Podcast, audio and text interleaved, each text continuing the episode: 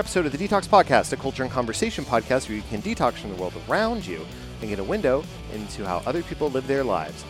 Come detox with Detox. I'm your host, Oshawn. On today's episode, I had the absolute pleasure of speaking with author Jason Cohen. Writer at large and former senior editor Jason Cohen has written for Texas Monthly since 1995 and TexasMonthly.com since its first iteration. His 1997 story, The Ice Bats Cometh, about minor league hockey in Texas was the basis of his book, Zamboni Rodeo. That's a little blurb about him from TexasMonthly.com, and that is what we get into today. We talk about his book, Zamboni Rodeo Chasing Hockey Dreams from Austin to Albuquerque, about how he got the opportunity to follow around a minor league team in Texas for an entire season and document the highs and lows and the in betweens of minor league sports in this country. So I'm excited for you to get to hear this episode. But first, want to let you know that today's episode of the podcast is brought to you by Empire Toys. Nostalgia is something everyone loves, and Empire Toys in Keller, Texas is on nostalgia overload.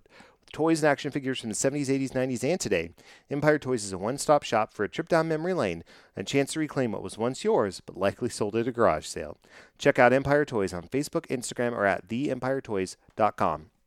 And by Self Unbound. Your quality of life physically, emotionally, mentally, and spiritually, is a direct reflection of the level of abundant energy, ease, and connection your nervous system has to experience your life. At Self Unbound, your nervous system takes center stage as they help unbind your limited healing potential through network spinal care.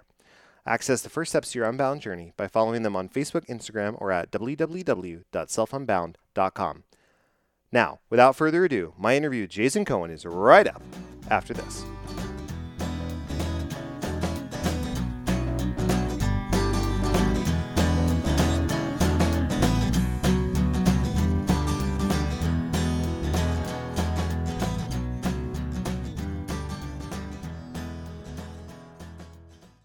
Welcome back to the Detox Podcast. With me at this time, I'm excited. I've been wanting to interview this individual about his interviews, uh, specifically a book that he put together way back when called Zamboni Rodeo Chasing Hockey Dreams from Austin to Albuquerque. Jason Cohen. Jason, how are you doing today? I'm great. Thanks for having me. Yes, it's been long in the works, hasn't it? It has been, and I'm very excited. I'm I am probably I think I'm often excited to talk to my guest and, and talk about the topics and all these excellent things. I am definitely I would say more excited than probably anybody that's going to be listening to this podcast. No offense to anybody that's listening, but mm-hmm, mm-hmm. there is something special to me about minor league sports. One, minor league hockey. Two, minor league hockey in Texas, three. And when you mentioned the Fort Worth Brahmas in like a little bit of an aside, four, and specifically me remembering that period of time in my life, which was so impressionable, five. I mean, you put that together, it's a powerful fist of an episode. That sounded weird, but it is a fa- powerful five point of an episode, five minutes for fighting of an episode. There we go, bringing it back around. Um, All right, I'm, grabbing the gloves. There it is. There it is. So, um, but before we get into that, because there's a lot that I want to talk about from your journalistic background the genesis of Zamboni Rodeo, where life has kind of taken you since then, and and reflect on that. So we'll get into all those topics. Before we do that, if you're new to the Detox Podcast, uh, we invite you to quote unquote detox from the world around you while you're listening to the episode and, and get a window into how other people live their lives. And I like to ask my guests at the start of the episode one question. And Jason, I'll ask you, what are you currently? I'll use air quotes here. Detoxing from. oh boy. It's been well i like everybody i think still the pandemic in some yeah. ways and, and and all the disruption and, and changes and never ending uh, issues there. Some some they loom large larger for some than others it seems. Yeah. but um I, I, recently moved from uh, portland oregon which which is where i moved since the last time i lived in texas um, to philadelphia which is where i'm from. And I, i've never lived here as an adult. But um it's cool. The city's great. It's a lot of fun, but but a big part of the reason why I'm moving is uh, just the aging parents thing and and some health issues with with both my parents. So so that's been probably the biggest thing, the biggest thing that uh, you know I need a detox from or, or or take a breather from occasionally when when possible. So yeah. yeah. You know, I I it's so interesting to me that we're that you brought up the pandemic in in a sense. I was reflecting on this earlier today on how uh, so a couple of things i think one as as there's a, been a bit of a rush to sort of go go to a state of activity that folks were used to pre-pandemic. That's how I'm going to say it instead mm-hmm. of instead of returning to normal. I hate that phrase. Or better yet, ending the pandemic. Right? Like it's not it's not over. We're still in the middle of it. Um, but yeah. going but rushing back into an activity state that was pre-pandemic. Um, a couple of things were interesting to me as I sort of got swept in it for necessity of work or other life or I mean kids got activities. There's a lot of things. Uh, one, I have a lower and a higher tolerance for certain situations. One, I have a higher tolerance for uh, some patience. I'm finding I've developed quite a bit more patience than I used to have, and it's because I have a lower tolerance for bullshit. So I've been saying no to so many things that I don't believe add value to my life whether it's mine directly or my family's. So by sort of removing several of those interactions and occurrences, it's brought me back to a state where I now have capacity to have higher patience for when things maybe aren't going the way we want them to go, or maybe there's there's a lot to do in any single week or month. Um, but when things are harder, I'm finding I have more patience to navigate it in those situations because of the removal of a lot of these other distractions. Um, so that's been something that I've been trying to sort of reflect and and detox from is just the the alignment of priorities in that way. Yeah, I mean, you know, like I was thinking, you know, when people used to say YOLO, right? It seemed like this really frivolous, you know, shallow thing, and I feel like the pandemic kind of changed the meaning of that. And so, like on the one hand, I, I have that attitude a lot of times now, and on the other hand, it's also you're also capable of saying, well, you know, I might not have the energy for this, or I'm not quite ready to venture out into this, and you know, you know, go as hard as as I used to. You know, exactly. whether that means going to see the bands, you know, three times a week. Maybe I only go once a week, or right. even sports. You know, like like uh, going to to a big crowd in a hockey game. It's still it's not at this point. It's not like oh, I'm worried that I'm going to catch COVID at a big indoor hockey game. It's just more like readjusting to like being in those crowds and yeah. and you know being fully present with that energy you know and, and not thinking about what was before. That's a really good point. I think the first time that I flew on an airplane since the pandemic was last summer, and I was struck by how how did I word it at the time? Um, how unfamiliar familiar it was. Like it was so fam- it was like muscle memory in a lot of ways, right? Is really what it felt like, but it was so unfamiliar because I hadn't been used to that energy and that sort of bustle in so many years that it was hard to to understand. I love going to sporting events and I've still not been to a sporting event absent my daughter's like soccer game on Saturday mornings since the pandemic because of that very thing. I'm like I don't know that I can be with that amount of energy all at one time yet sort of building up to that and it's it's it's hard but it's i mean I think the the awareness of that is is what's key to sort of re-entering in a mindful way and I mean, you do you end up doing a cost benefit analysis, basically like is is this worth it? Is it worth right. the energy? Is it when the COVID was actually more of a concern? Is it worth the risk? And you know, it's a it's it's a weird thing to like say to a you know not to their face, but to think about a musician and be like, well,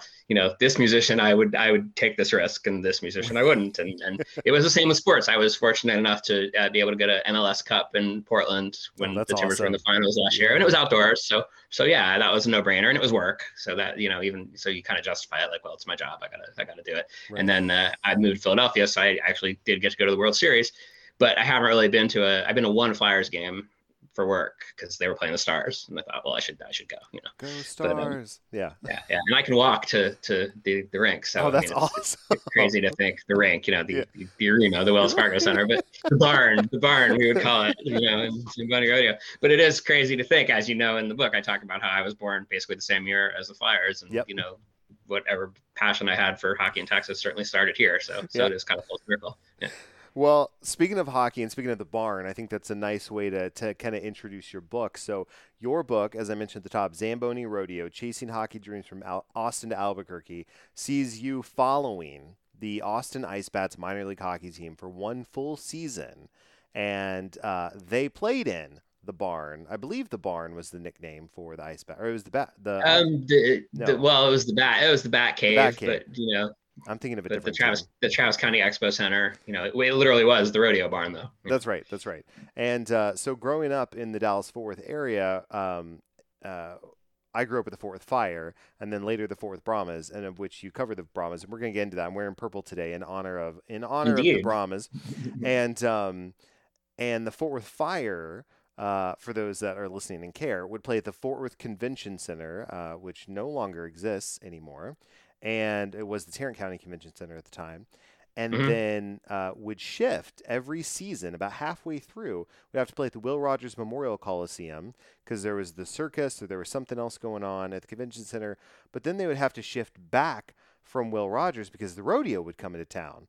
And so you'd be competing with ice and the rodeo. And I just remember the uh, the spaciousness of the convention center was better and it was more conducive to a professional environment but there was something about the atmosphere of being in a, a, arena designed for a rodeo where you're sort of like sitting on top of the action yeah, yeah. that you just couldn't beat and that's sort of i remember going to austin for some of the games and sitting in the same space and it feeling kind of like you're on top of the action really as a fan makes you more invested in the game so i want to ask you kind of before we even dive into specifics on the book what was some of your origins of writing and going getting into journalism?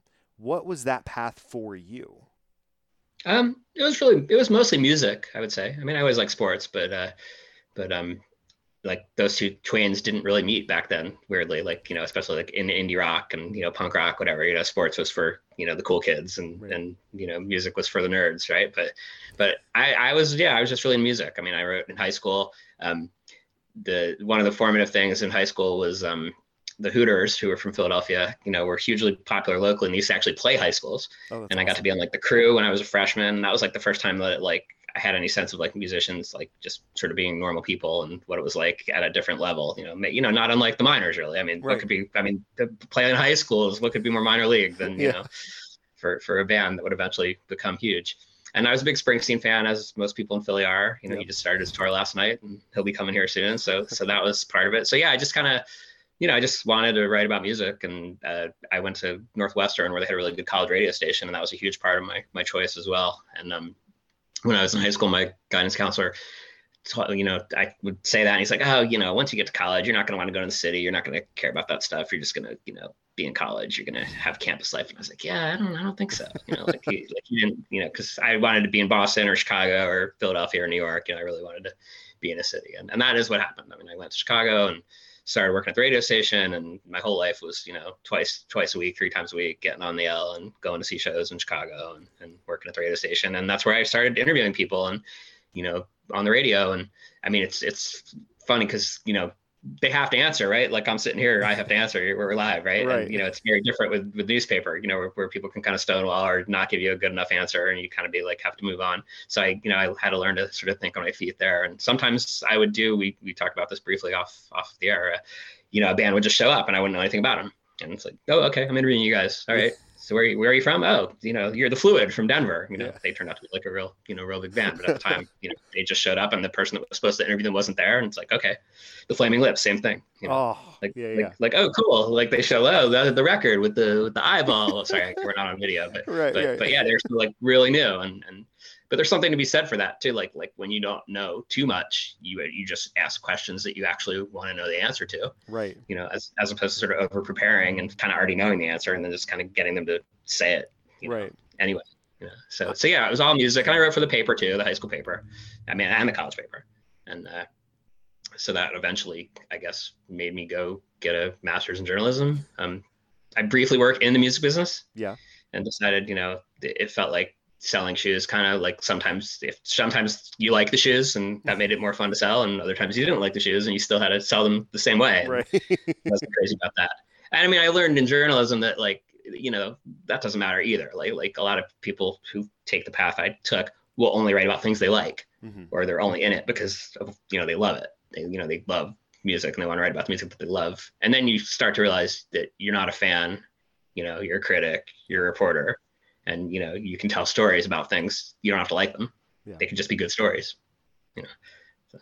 I one of the things that I really appreciate. You brought up the stories, and I've always loved um, the art of storytelling, right? And then, and I often think about um, this podcast and, and other projects that I'm working on as the ability to sort of uh, collect stories and help amplify them because I'm in, intensely interested in every single person's story because we all have our own unique story sort of in this world and it's the the ability to uh, kind of sit and listen and absorb that fascinates me. And i do love there is um there are so many times where i love sort of knowing enough about the person in, in interviewing, but not enough to over prepare and then sort of like, you know, ask some of the boilerplate questions, but really get at, get down into something that they say or something that they're interested in. Um, and I, I, I love that. So I love your story about stories and about talking to the artists and then really understanding kind of how to think on your feet, how to be with a wide variety of people at any given moment and and just get the perspectives and stories from them. So when you got your your masters in journalism, r- remind me, did you get that at the University of Texas at Austin? I did, yeah, right. yeah. So I was a kid brought you to from Texas. kid from Philadelphia, living in New York, and uh, had the opportunity to go back to Northwestern, but was also breaking up with my girlfriend from Northwestern. We were living together in New York, but uh, so that didn't seem like as good an idea. And uh, I actually, sports does come into it. Um, I went down to Texas um, to see Penn State play Texas in football. My Yep. dad went to Penn State, so I grew up a, a Penn State football fan, and um, that was when uh, Peter Gardere was the UT quarterback, That's and right. They actually swapped. Uh, Penn State actually won in Austin, and then the next year UT won in, in State College. And by then I was living there, and I had knew I knew a lot of bands from Austin. Yeah. You know the Austin music scene of the late '80s, the so-called New Sincerity. You know the Zeitgeist, Wild Seeds, Glass Eye. Yep.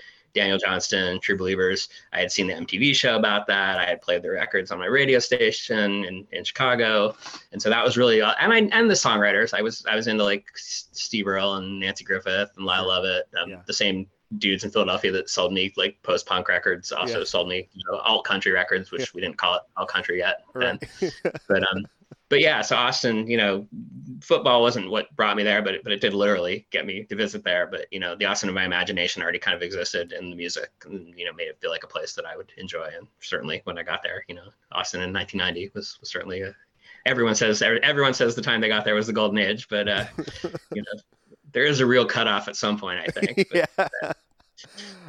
I um so I'm a native Texan, born and bred, and and born and bred in in North Texas, but grew up actually going to West Texas a lot. Um, Mm. so that's why I actually have quite an uh, an uh, that's another reason, a sixth reason perhaps, as to why I love the book because um, so every other summer we would go up to Colorado. My dad's work would have like a month long business retreat, planning, et cetera, thing that they would do on the campus of Colorado State University.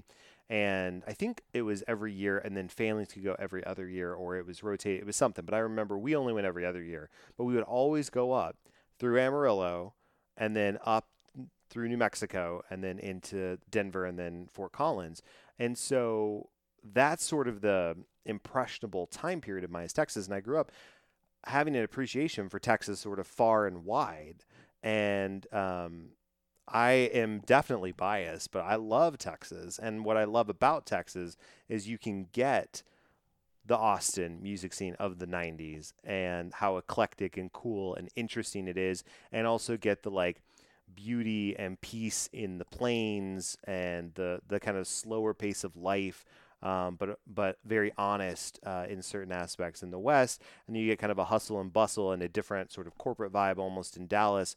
Um, but then you also still have like the heart of people and like I don't know if you're not in like from Texas or in Texas, it might seem like very weird what I'm talking about, but I I love it, and so the the Austin aspect of the '90s. To- wholeheartedly agree. To me, Austin at that time period, obviously I was definitely younger, but it felt like the cooler older brother from like a city perspective of like, ooh, they've got the great records, they've got the great fashion, they've got the great like ideas, all this cool stuff, and you want to go and visit. So how did you did you get a gig working for Texas Monthly um, while you were getting your master's degree, or was that afterwards? Oh no, it was it was a somewhat longer and more roundabout process. Okay, uh, for sure. How did that um, work out? I, I, landed at the uh, the Austin Chronicle. Okay. And gotcha. and I and I landed there like immediately. I mean, I was already writing for um, Option magazine, which was kind of a small independent music magazine, uh, you know, but national. And so I I had started doing a little bit of writing, and um, I I knew of I didn't know, but I knew of and had mutual friends with Michael Corcoran, who has also done some time in Dallas and used to work at the American Statesman and had written for Spin in the 80s. And he was the music editor of the Austin Chronicle, or so I was told. And, you know, so I, I marched in there, you know, the, in September of 1990, you know, looking for him. And they're like, oh, he doesn't, he doesn't work here anymore. I think he had moved to Chicago at that point. I think he was at the Chicago Sun Times. Um, and uh, so I met his replacement, who was this guy named Brent Grulke, and he was he was a, another big Austin music guy. He'd been a sound guy. He was friends with all the bands. He wrote a Wild Seed song. He had literally been we'd been in the same rooms in Chicago, you know, several times without ever knowing each other. Of course, only later. Oh, you were on tour with that band. yeah, I was at that show. And he unfortunately he, he died in, in 2012, but he he ended up uh, going on to run South by Southwest. He was the, the head That's of South awesome. by Southwest Music.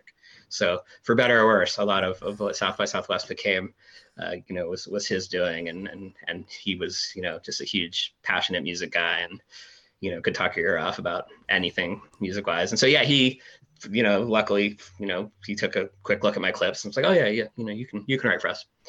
So uh, so I was there for a couple years while I was in grad school, you know, and I was like assistant music editor, and you know, again, just did a lot of writing. I mean, that was the beauty of the alt weekly era. Obviously, the blog the blog era had some of that. You know, I don't think it was quite the same, but yeah, you just the main thing. Grad school was a piece of paper. You know, the the Chronicle was my real education. It was you know just writing every week. You know, writing music, interviewing bands, reviewing bands, seeing stuff, and being there right at the same time South by Southwest was starting. Yeah, It was obviously a nice thing.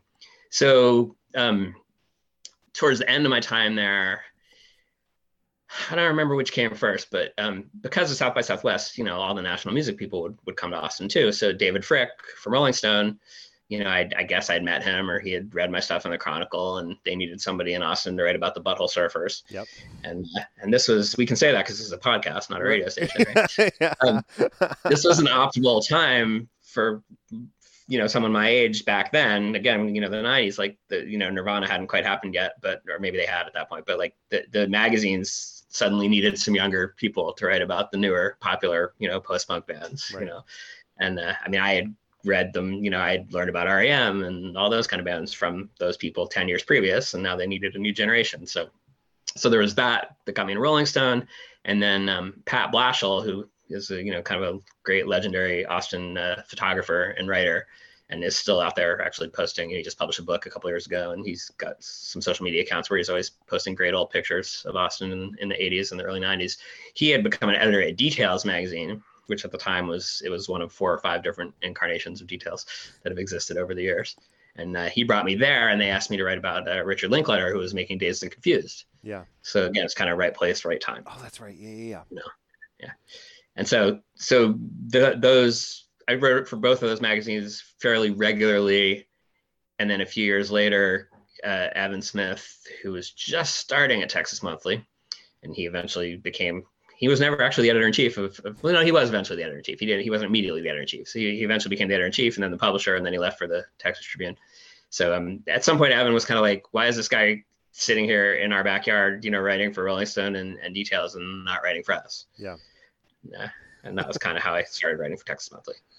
Well, you talk about dazed and confused. Didn't you write the first uh, story for Matthew McConaughey, or the first story that featured Matthew McConaughey? Am I remembering that correctly? In Texas Monthly, yeah, Texas yeah. Monthly, so, yeah. so, all right, all so right, I started.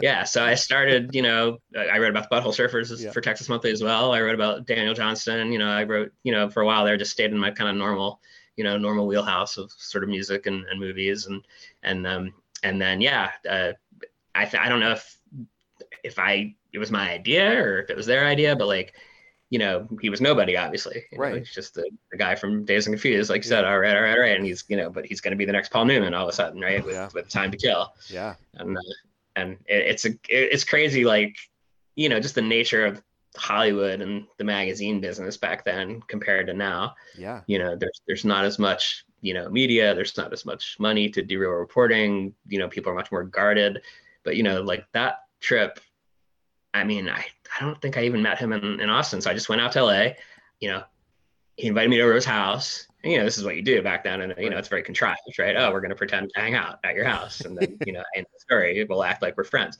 Nevertheless, I'm hanging out at his house. You know, he's showing me his University of Texas, you know, degree on the wall that he's super proud of, you know, and, and, uh, you know, that his parents were really proud of. And then like his friends come over for a barbecue and one of his friends is Sandra Bullock, you know, and Sandy, this is Sandy, you know, so that was, you that was crazy. Yeah. And then we like sat at a, you know, deli in Santa Monica and like did an interview and, uh, and then like he disappeared on me for like four days and they were like, oh, well, no problem. Just stay out there, you know, until, until you can get your next interview, you know, which is crazy. like to think that I could just stay, you know, stay on, on the magazine's dime for four more days in LA. He was making uh, Quick Change then, which was the Bill Murray movie Oh, about yeah, yeah.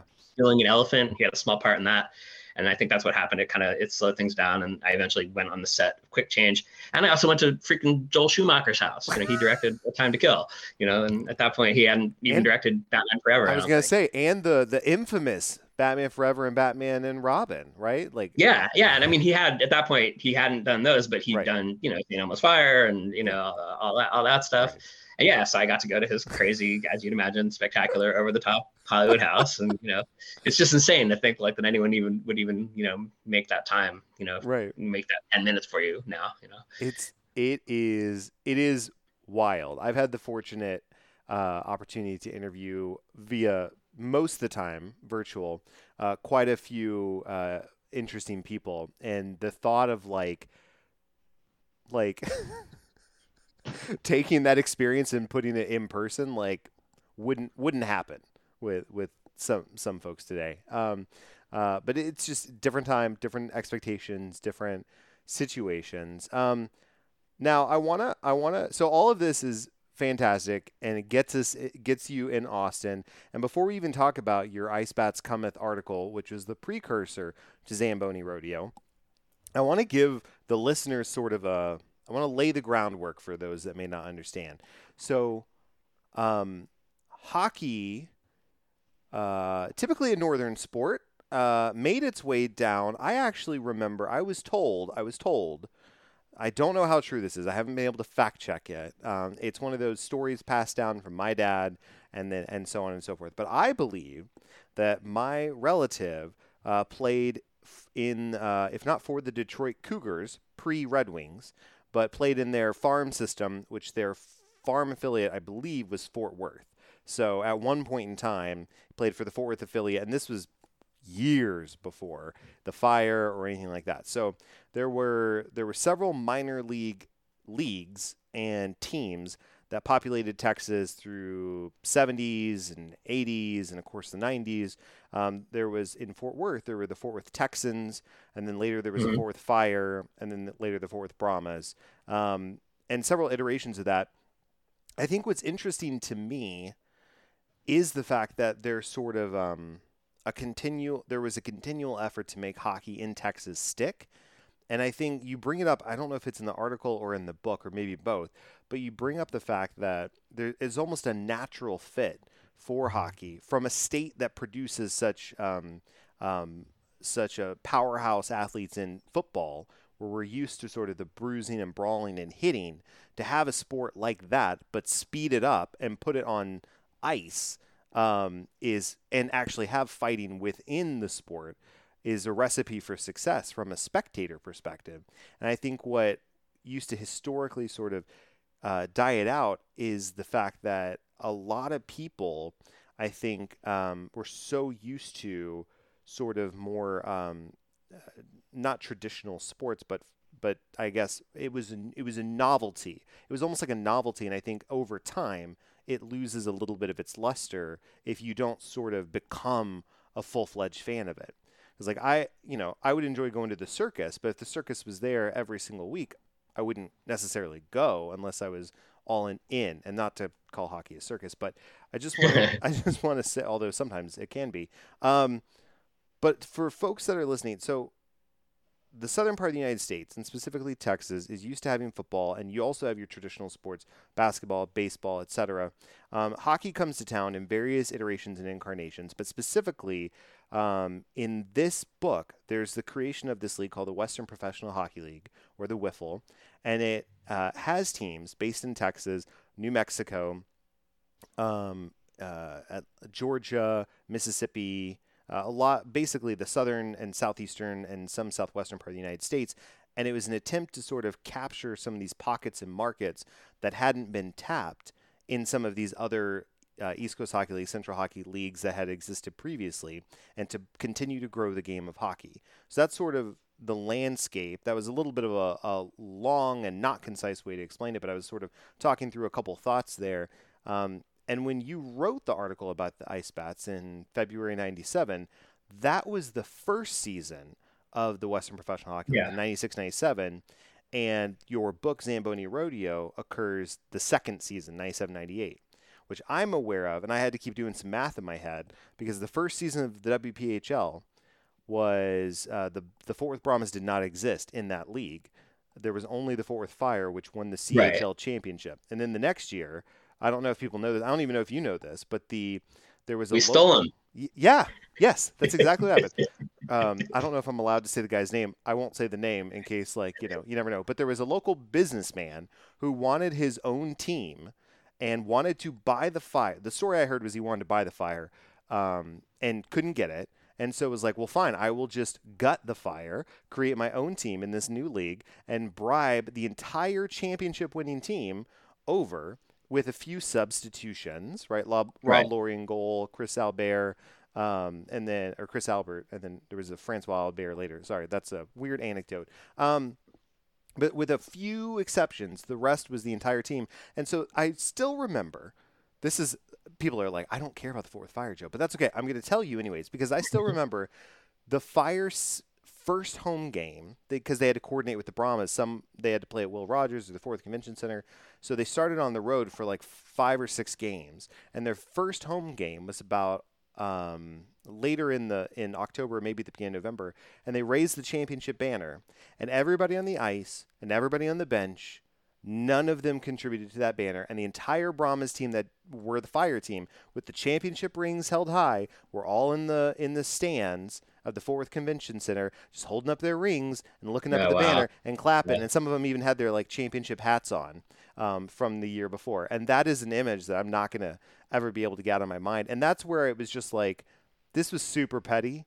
This was a super petty thing and I don't know that it needed to happen because, as we know, and I think you detail it later in the book, the WPHL eventually folded and was absorbed by the Central Hockey League. Most of the teams that were still in existence. So, I mean, it was actually that it was the other way around. It just it's just that they called it the Central Hockey League. You know? I mean, it's debatable. It's debatable right. who was running it and who, you know, it, kind of like an airline merger. You know, when United yeah. and Continental merged, who was really, you know, it's called United now, but it's actually was based in Houston, right? And so, right. That I mean, that's a good yeah. point. That, right. I mean, they they called it the Central Hockey League, but I mean, it.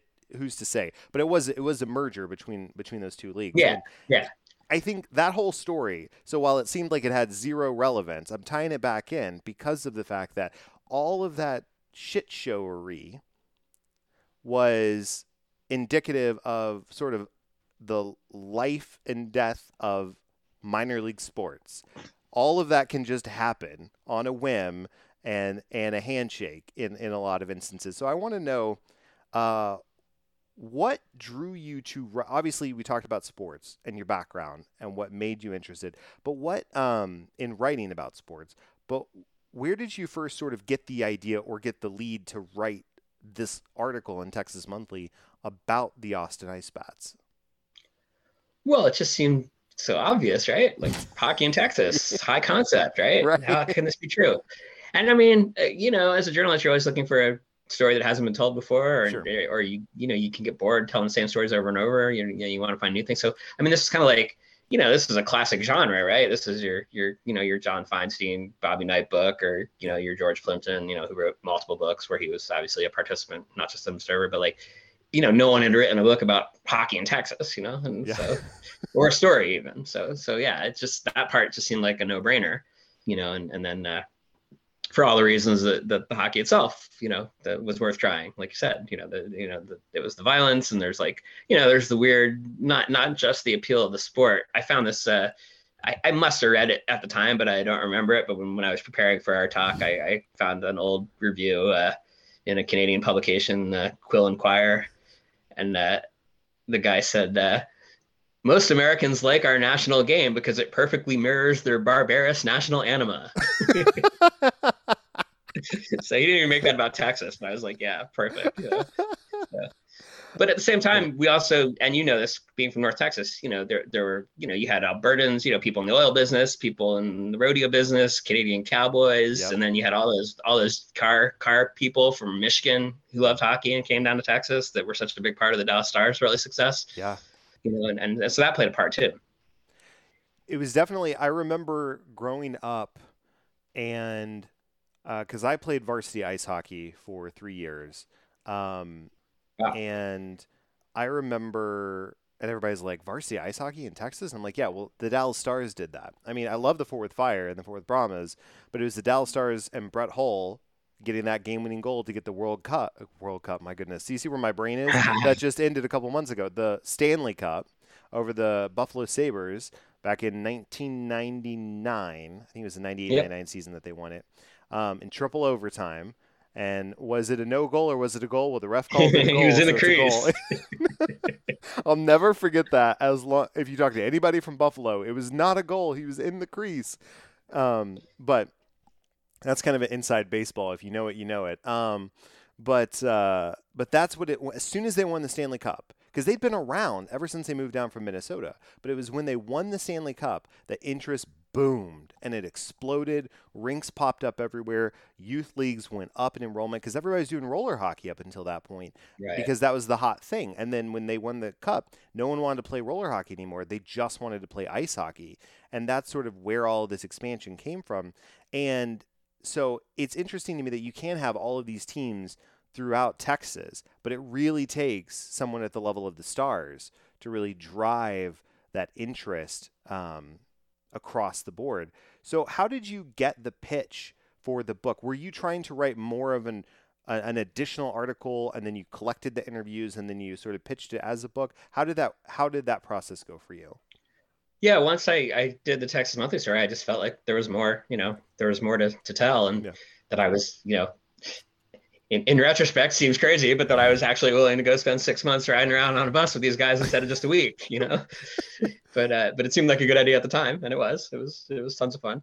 So um, it wasn't like you know, it wasn't a super commercial idea. I mean, my publisher was Canadian. You know, the, okay, the American go. publishers were not as American publishers were, were more skeptical, and you know, yeah, you know, I had a good a Canadian agent and a Canadian publisher. But yeah, um, I just I don't really remember like what made me decide to do it. But of course, it was a new season. It was a new team, same owners. You know, uh, one of the players from the first story was going to be the coach. Right. So I, I remember, you know, I guess I met them for for you know breakfast somewhere on a in a diner or, or Kerbey Lane Cafe or something, you know, in, in, in, North Austin, you know, near where the players lived and like you know their little generic you know apartment complex, yep. and uh, and of course the the team owners were like, well, what are you going to pay us, you know, to, to you know if we let you write this book? I was like, yeah, that's not how that's not how it works. You, know? you just have to let me do it or not. But right. I'll sign your copy uh, of the book. That's what that's what you can get. No. Uh, years later, after the book came out, because one of the owners was a guy named Paul Lawless, and he he had played for the Flyers, and you know he'd been kind of a hot shot NHL prospect who ended up just having kind of kind of a modest NHL career, and then a, a much more successful one in the AHL, you know, which is the highest level of the minors, you know, right. so not really the bush leagues, but also not the big the big time. Um, I was sitting in the Bat Cave, the Travis County Expo Center, you know, years later, you know, totally different generation of Ice Bats players and teams and owners but um, there was a VIP section behind one goal, and a lot of times that's where the players' wives or the ex-players or the owners would sit. And I had a friend who liked to sit there. You know, it's basically the club seating. So I usually I would go visit them usually like for a period and sit there. You know, if I was in the press box or yeah. whatever. And uh, and Paul Lawless was sitting behind me, and I don't remember exactly what was said, but you know, someone made a reference to something about him in the book, and then it became obvious that he hadn't read the book. He was like, "Oh, did, did people talk shit about me in your book?" it's like, well, you know, you were the owner and you were then the head coach. You know, so, so yeah, there were probably a few. You probably had a few critics. it's um, it's interesting to me. I I would say this. Um, I think one of the things that I love about minor league sports is the ability to kind of understand on a very uh, specific level why someone is still d- playing the game. You know, I think, and you detail it in your book of like, there's guy. I mean, there was a oh, I forget the guy's name. You'll probably remember him, but you you had a mention of some players that are game to game, and this guy was shift to shift. And they would inject his knees in between each period so he could get out there and and be the enforcer because they were they were their depth was low in this particular part yeah. of the season.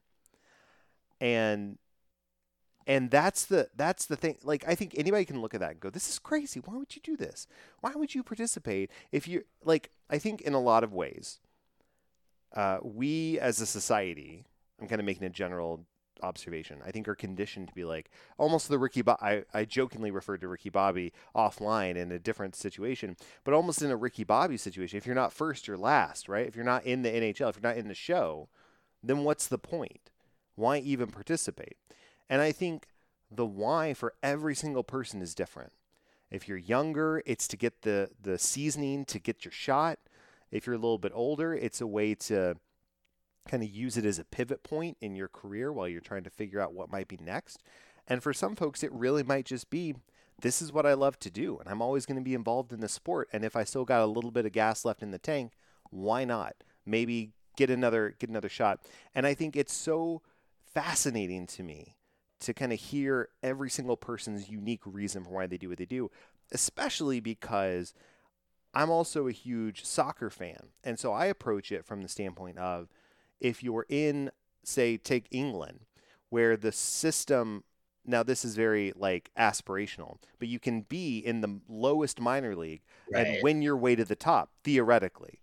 And so you can I, you can almost make the understanding in case of like, well, they're still playing because they want to get promoted, so they get to be in the top league and they can you know earn their way up. But in reality, teams are buying younger players, they're developing. It's the same that we see now. It's just dressed a little bit differently. So I'm curious about your observations as you were writing this book. What were some of the unique perspectives you had on players that were maybe winding down their careers but still lacing up the skates every night? Well, the guy that you mentioned, I think that was Bruce Shoebottom, right? Yes. And he actually yes, that's played right. in the NHL. Yeah. So he played for the Boston Bruins and he was, yeah but yeah, it was kind of like you know he was like an old. I mean, he was probably 32 years old, right? But he was like an he was like an old bluesman almost. Like he didn't know any other way. He was going to play the blues. He was yeah. going to go out there and skate. You know, it wasn't going to be his living. It wasn't going to be his ticket to stardom. Right. But uh, but but he just wanted to do it. And I think you know that was with the kids. Yeah, you had a few of them that still thought they were going to get somewhere, and then you had the ones that were like they were into college or they were going to go back to college or you know they knew they had jobs waiting for them whether they're white collar jobs or blue collar jobs you know what's the rush? Yeah. You know you know you can go be a banker later you can go back to the farm later. So right. you know the trick i don't know how much of it comes out in the book but i i certainly saw it over the subsequent years covering other teams. You know how do you motivate you know a team when half your guys have decided well i'm just kind of doing this for fun. Right. you know? Yeah. I mean yeah they all want to win but like if if you've if you've lost that dream if you've already kind of accepted well yeah i'm not actually going anywhere with this you know it's not my ticket to the big time it's not my ticket to money it's just i just like to play hockey. So I'm going to play hockey and I'm going to drink beer and I'm going to, you know, you know, see the girls in Austin and, right. and you know, it's, it's a fun thing to do for a few years. Well, that's great. But, you know, but, but, but that makes it a lot harder to get someone to go in the corner and, you know, take a hit to make the play, you know, when it's right. the playoffs in May, you know, yeah. and it's still just minor league hockey, you know? I always wondered as a kid, like I didn't see the appeal in having a, in getting a minor league franchise for any sport any sport specifically. I understood the pitch to get a major league sports franchise in the city, but I didn't understand the appeal of a minor league team. Um, and I think it's that first or last mentality, right? But I think as a as a uh, owner, general manager, coach, however, when you're in the position, well, coach is probably a little bit different, but if you're in this sort of administrative position of some of these teams, I think the why has to be more focused, more community centric, and less like we're going to win all the championships because you want to win championships. But I think it has to be about are we trying to develop the game?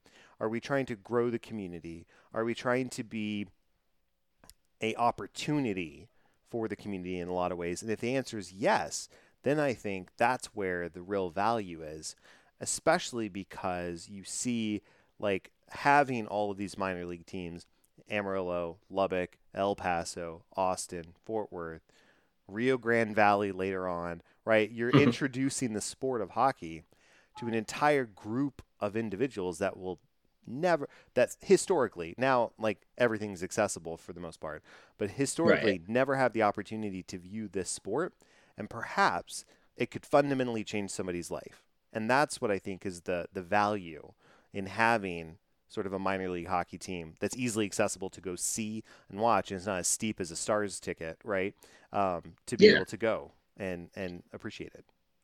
For sure, affordability, you know, access to the players. Even for me as a journalist, access to the players to tell their stories. You know, to you know, I mean, I interviewed Brett Hull and Mike Modano, and you know, I probably got ten minutes with them on right. you know sitting on a bench in the locker room. You know, with these with the ice bats, I could get ten days. You know, so so that helped. And you know, I come from indie rock. You know, so still even now, you know, if I go to a concert, you know, I want to be up close. I want to be in a small room, not in a big room. Yeah. You know, and, and so it has all that. You know, at the same time, you know, you kind of alluded to this earlier. You know, there was there was there were a lot of characters, there were a lot of shysters. There's you know a little bit of corruption, a lot of ego, yep. a lot of a lot of arena deals. You know, probably half the hockey teams that you mentioned in the South only existed because there was just some arena that you know wanted to wanted to try to fill their building. You know, yeah you know, and whether the arena might not have needed to exist, or there might have been two arenas, so suddenly there's two teams, right. and nobody actually needed two teams. You know, that happened in Fort Worth, that happened in uh, Arkansas, Little Rock, it happened in Cincinnati, where I used to live. You know, so so yeah, I think what you have in Texas now, though, actually is, you know, I won't say pure, but but it, it's sort of closer to what you described. It's it, things have shaken out, yeah. and now it's mostly a junior hockey state, mm-hmm. and that is you know very connected to the stars and the way they've nurtured the game and tried to grow in the game. And so now you have teams in Odessa and, and Amarillo and El Paso, and they're all junior teams. And right. like if you play high varsity high school hockey in North Texas, you know you might then go to El Paso and you know play for the junior team, and then maybe that gets you to college or it gets you to a, a better junior team and that's really all we have now, other than the the Texas Stars. I guess the Allen Americans are, are the only. Uh, yeah, that's true. They're the only minor pro team left. Yep. Double A, you know, minor pro team left right. in Texas, and I, you know, I definitely miss that stuff. You know, I do, I do too. But you're correct about the purity of the game is more uh, prevalent when you have that sort of younger, hopeful optimism of some of these players, right? They have, they're gonna want to go digging into the boards in May in a playoff game because maybe a scout's watching and this is the move that books my ticket to the next level. And so you it, it's it's still affordable, accessible, and the ability to to have all the things you mentioned. Um, but hopefully a player's not getting injections before every period to go out for for a shift and do yeah no, not as hopefully not a 17 nor ever and look there, there was a, the players like that you know in the minors as well, they played horrible tolls. I mean, in the NHL, there are guys who have played horrible tolls yeah. because of painkillers and addiction and fighting, and and at least there they were doing it for millions of dollars. right. You know, to to have done that in the minors, and I mean, we lost a guy just a couple weeks ago, a, a former ice bat, Ryan Pisiak, to to suicide, yeah. who'd been, you know, he was a he was a brawler, you know, he certainly must have been, you know, struggling with with painkiller addiction over the years. He was a wrestler, so you know, yeah. the two, the, but both of those sports, you know, are brutal yeah. Uh, you know, and so yeah, there there is a dark a dark side to that as well. One thing that is that is key, I think, as we're starting to to wrap up. I wanna I wanna talk about that. Um, you know, you bring up a good point with as we're learning more and more about effects like CTE, right? Um, uh, from primarily the football world, but I know that I think George Laraque came out and talked about his past history of being a brawler for the Edmonton Oilers and, and what a toll that that took, and, and a few other players have come out as well.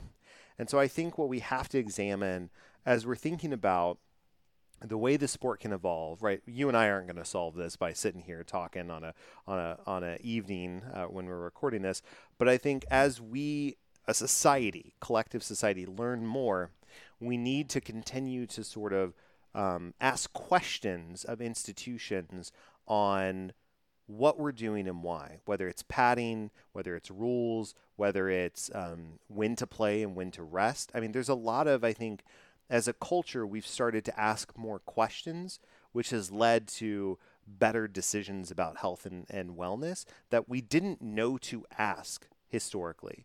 And so I think we're starting to learn more, which is going to help us. And hopefully, um, people aren't struggling in silence with a lot of these, these, these, um, for lack of a better word, demons in, in some case, and, and these, these things that are kind of, kind of happening on the periphery. We're able to acknowledge them and identify them pretty early on so people can adjust and pivot and then live the full life that they deserve to live. So that's just kind of something I wanted to to acknowledge. And I want to ask you um, from an advice perspective, if somebody is out there and they're like, "Oh, I want to get into sports journalism or I want to write," what is um, maybe what's what an, a piece a, a piece of advice you would like to give them? I don't want to bring I don't want to you know bring the mood down, but you know my my joke is usually uh, the um in the movie Say Anything, you know, when yes. when, uh, when, when Ione Skye is giving her a commencement address and and she tells them that her advice is go back, you know, the the you know the changes to journalism over. I mean, we're just this month alone, right? Uh, this week, a bunch of people have been getting laid off. Everybody yeah. seems to be laying off eight percent of their staff. Uh, Vox Media, SB Nation blogs, yeah, you know, are gone down. Yep. So yeah, so so it's you know it's a tough.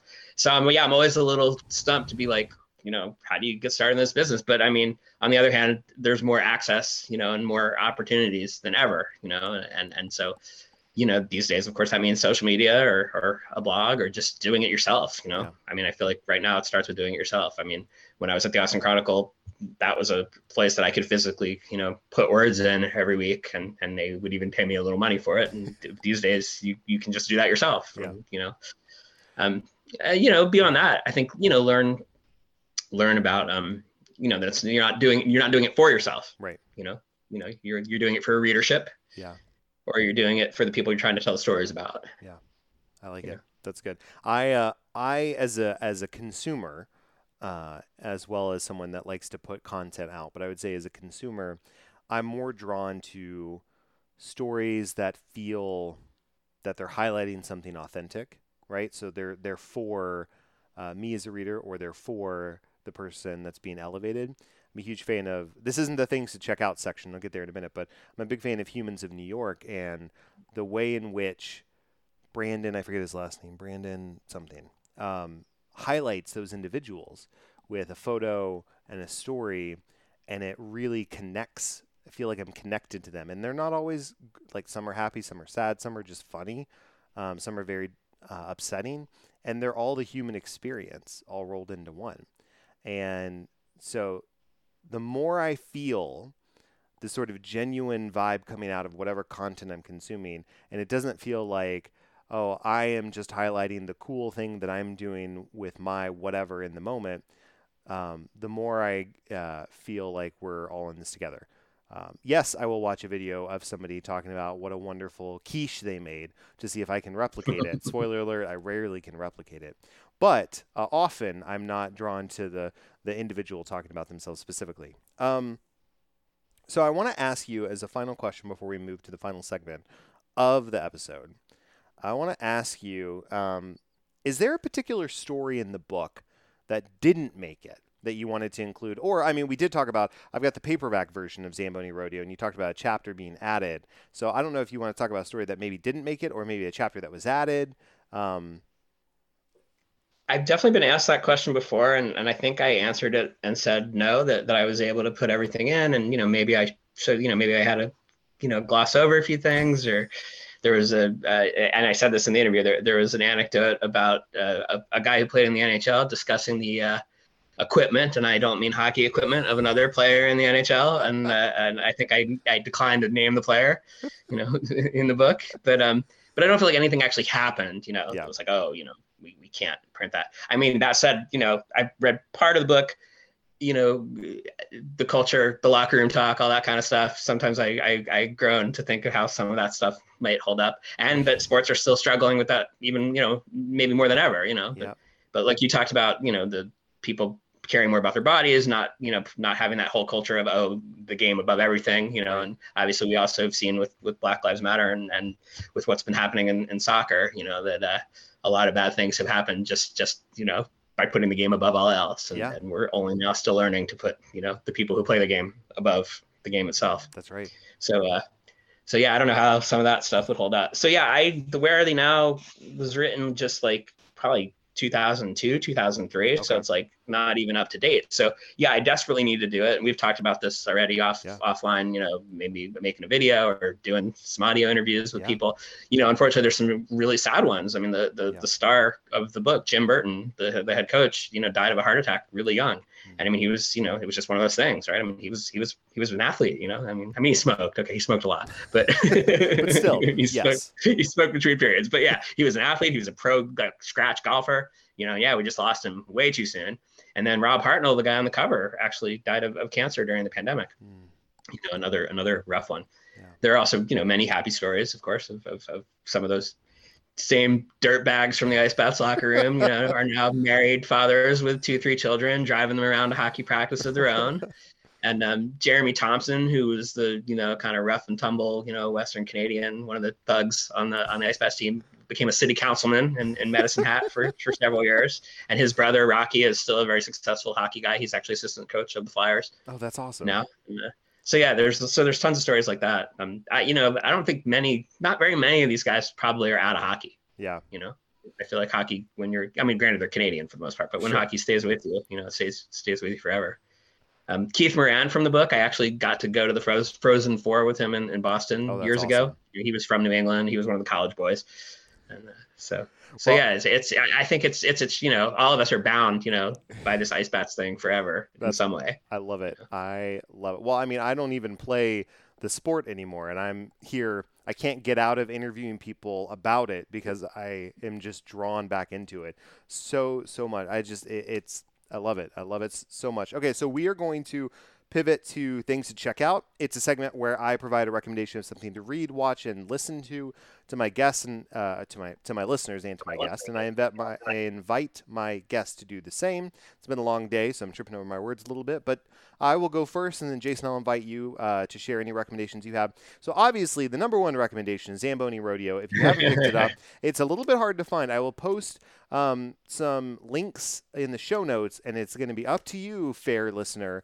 to find your own copy um, in the in the Wild West, as it were of the book landscape. Um, and this is a good opportunity to let people know. I've uh, mentioned this a few times, but the detoxpodcast.com website was revamped last August, and now instead of having some show notes in the in the description of the episode, we have that as well.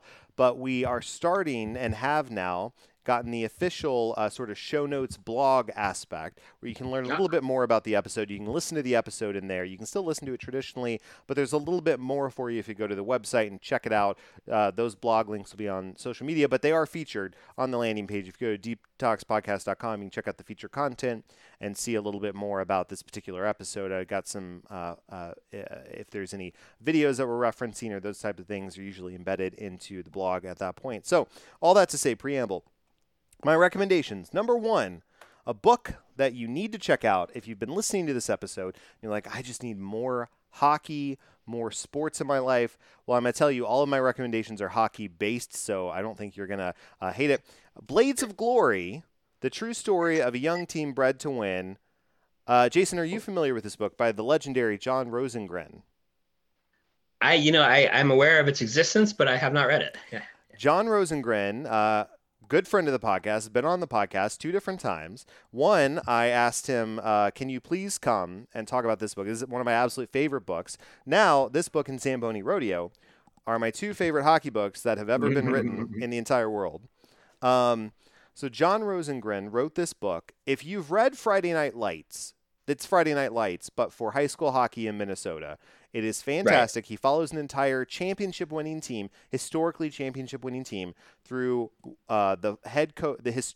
The head coach has been there for decades. It's his final season, so he follows him through the whole season. Similar to Zamboni Rodeo, documents everything that goes on, documents how serious. And it's interesting to me to see the uh, the juxtaposition between how intense the players and the parents are from this book versus Zamboni Rodeo, where there's a little bit of a different approach from a player perspective, um, and it all has to do with kind of where you're at in your life and career. Same time frame, 97, 98, 97, 98. So time, same, same, same, same, same time frame. So definitely check that out.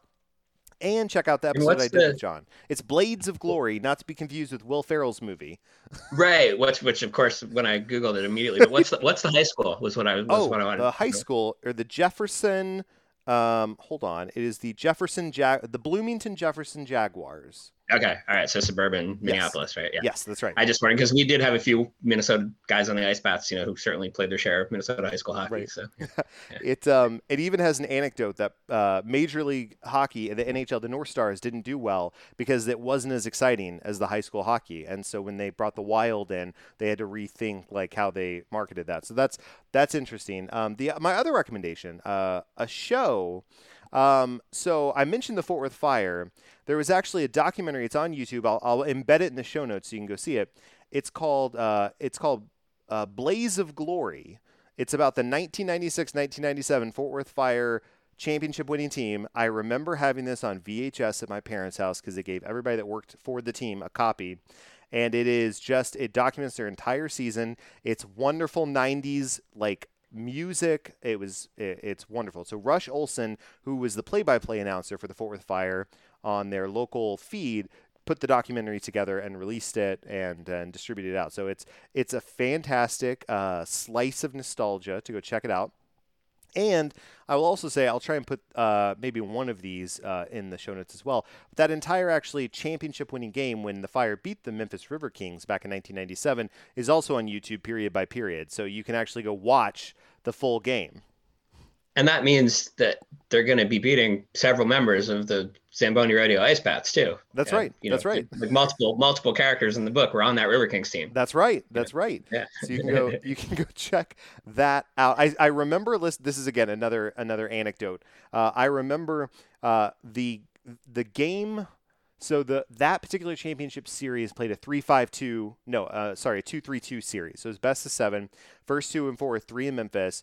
Um, and I remember the Fire were down three games to two, and the the the last the game. Uh, no, that's not true. There was when was it? I remember they won I'm trying to remember now, and now I can't. It's been it's been I was I was I was a wee lad, as it were, so I don't quite remember. Mm-hmm. But I remember the last game they played in Memphis. That was the turning point where it, it would have gotten really bad, and they didn't have it televised. And you know, it's the '90s; you can't stream anything.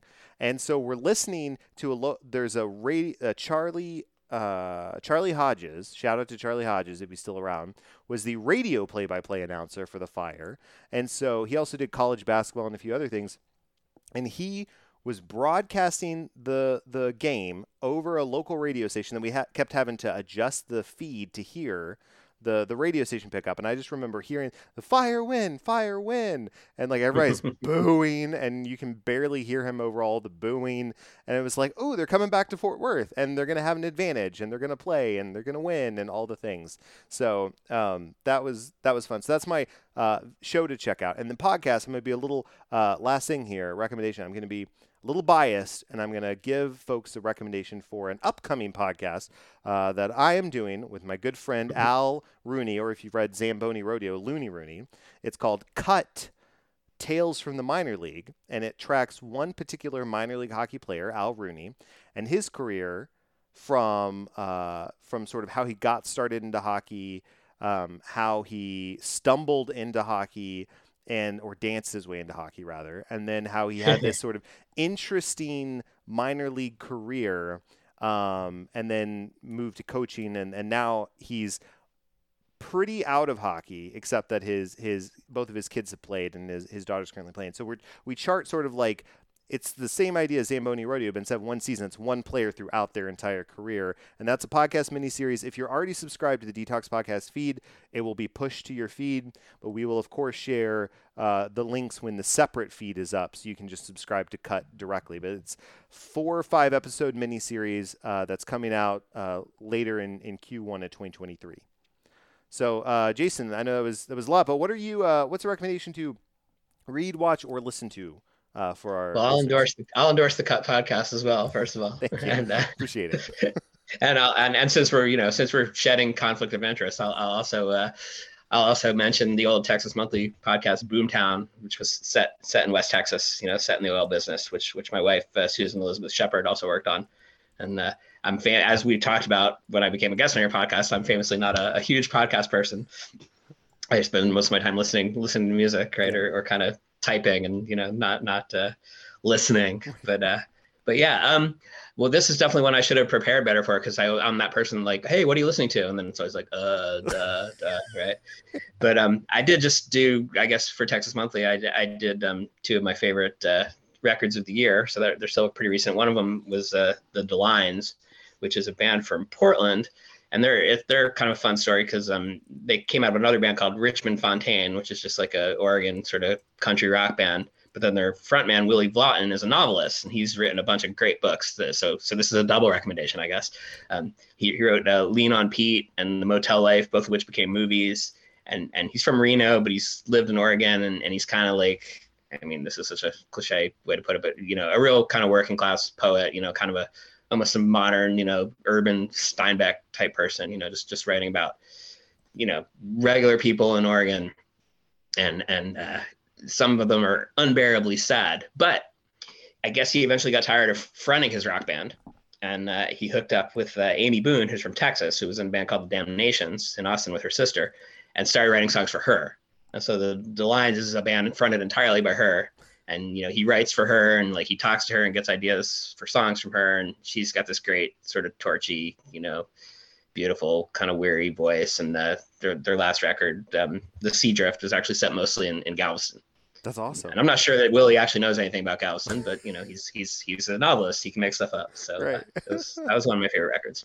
And you know, all those musicians are like Oregon lifers, and like that's the other thing. I just you know, like when I was talking about you know Bruce Shoebottom, I just you know more and more I just love lifers. You know, I just love people. You know, we used to think it was sort of weird, like why are the Rolling Stones still making rock and roll? Old people shouldn't make rock and roll, right? But like like now it's just like it's a job, you know, and it's yeah. a and it's a calling. And uh, you know, I, I get I see a lot of people over 60 now making music who aren't getting paid very well for it, but they don't know anything else. That's what they want to do. Yeah. So, um, so a music recommendation would be a band called Eyelids, also from Portland. I guess I already technically did a music rec- a music recommendation by yeah, including the lines, but um, they're uh, they're also people that have just been at it forever and ever.